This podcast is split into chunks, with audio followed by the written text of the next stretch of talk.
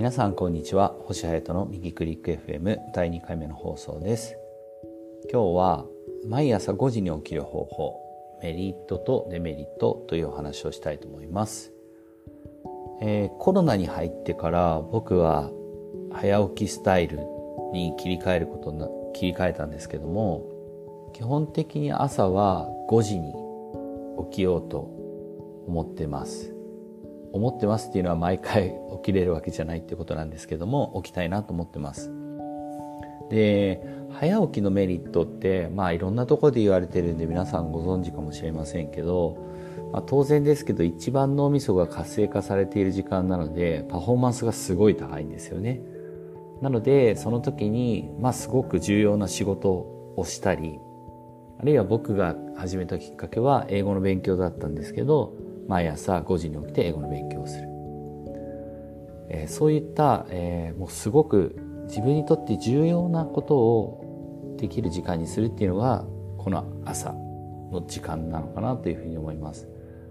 でこれは人によると思うんですけど僕の場合は例えば仕事が終わってから夜に英語の勉強するっていうのもやってみたんですけど仕事中にものすごく脳みそを使うんでもう本当に夜になると脳がふやふやになっちゃってるんでもう単語が全然入ってこないみたいな覚えられる余地がないみたいになったんで朝方に変えたらめちゃくちゃ効率が良くなりました。であとはですね、えー、なんて言っても誰にも邪魔されないっていうことですよね。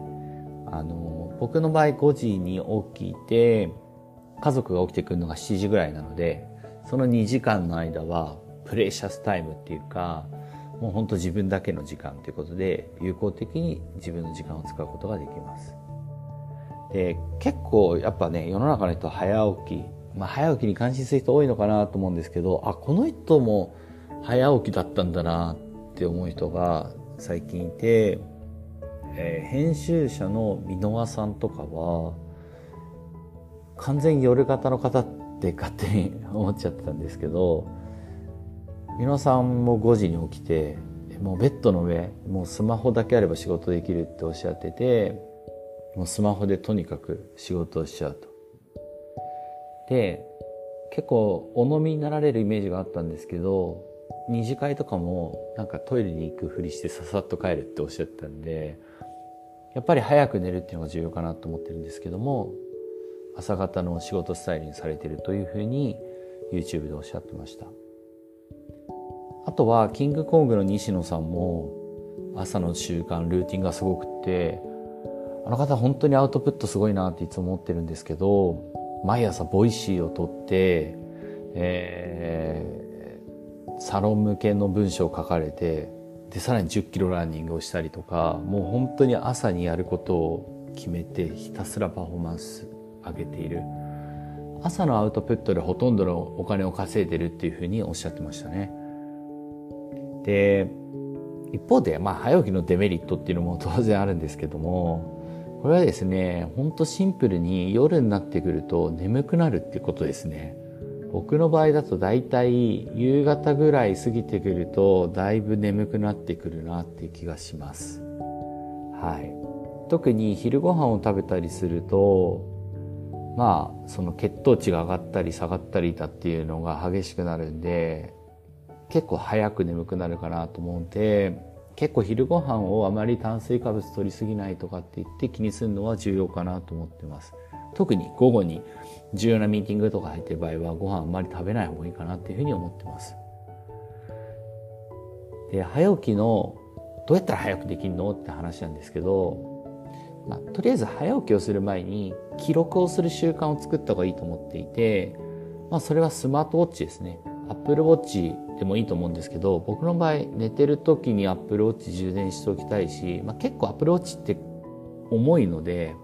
僕は Xiaomi っていうとこのミーバンドっていうのを使ってます。でこれすごい軽いし睡眠もちゃんと記録してくれるしだいたい5日間ぐらい充電も持つんで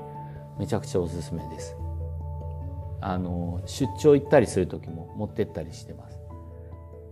で早起きの方法なんですけどもまずは何時に起きたいかっていうのを決めます。これは結構人によると思うんですけども、まあ5時だったり6時だったり、まあ4時って方もいるかもしれないんですけども、でそこから自分の睡眠時間っていうのを引き算します。例えば僕の場合だと、やっぱり7時間以上寝ないとパフォーマンス落ちるので、えー、5時に起きるとすると7時間前で22時ですよね。前の日の10時には寝るようにする。で、一番やっちゃいけないのが、やっぱり睡眠時間を削るってことで、結構ね、5時に起きる。もう夜中の1時まで起きてたけど、次の日4時 ,4 時間しか寝ないで5時起きるとかいうのは、本当にやめた方がいいです。睡眠本当に健康にとって重要なので、若い時はそれでも全然いいと思うし、たまにその睡眠時間削って早起きしなきゃいけないっていう時もあったりすると思うんで、そういう時は別にいいんですけど、習慣的に、えー、短い睡眠時間っていうのは本当にお勧めしないです。特に40代超えてきている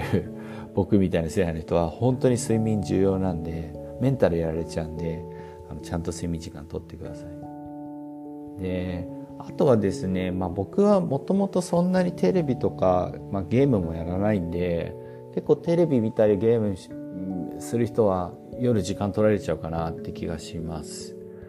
でまあネットフリックスとかね僕もすごくその英語のネットフリックスとか見たいんですけどうんちょっとここがあんまり僕の中では習慣化できてないところで反省点なんですけどまあ、電車で通勤する人とかは電車の中でネットフリを見たりとかっていうのもいいんじゃないかなと思います。なんか電車ってインプットするにめちゃくちゃいいですよね。単語を覚えるとか、本を読むとか、ネットフリックス見るとか。そういう時間にして夜は極力見ないで、まあ、ご飯食べて、まあ、早く寝るようにした方がいいかなというふうに思います。であと早起きのもう本当に一番最大の敵っていうのは、まあ、当然睡眠時間ではあるんですけど睡眠時間を減らす敵っていうのはやっぱお酒だなと思ってます。でお酒もともと飲まないよって方はね全然いいと思うんですけど僕は結構お酒飲んじゃう方なのでそうお酒とどう付き合うかが一番課題だと思ってます。でお酒を飲むと大体24時とかまで飲んじゃう時なんてもう当然ですけど24時まで飲んで帰ってきて1時に寝て次の日5時に起きるのはもう無理なんでもうこの時は絶対早起きできないししないです。もう寝ちゃいます。し、まあ、お酒飲みすぎちゃうともうなんか朝のパフォーマンスどころじゃなくてもう次の日のパフォーマンスに影響出るんで最近は本当にちょっとお酒には気をつけるようにしています。でさっきの箕輪さんの例でもあったんですけどもう二次会は行かないとかルール決めた方がいいかもしれないですね。で僕の場合だったら、まあ、10時に寝たいんだったら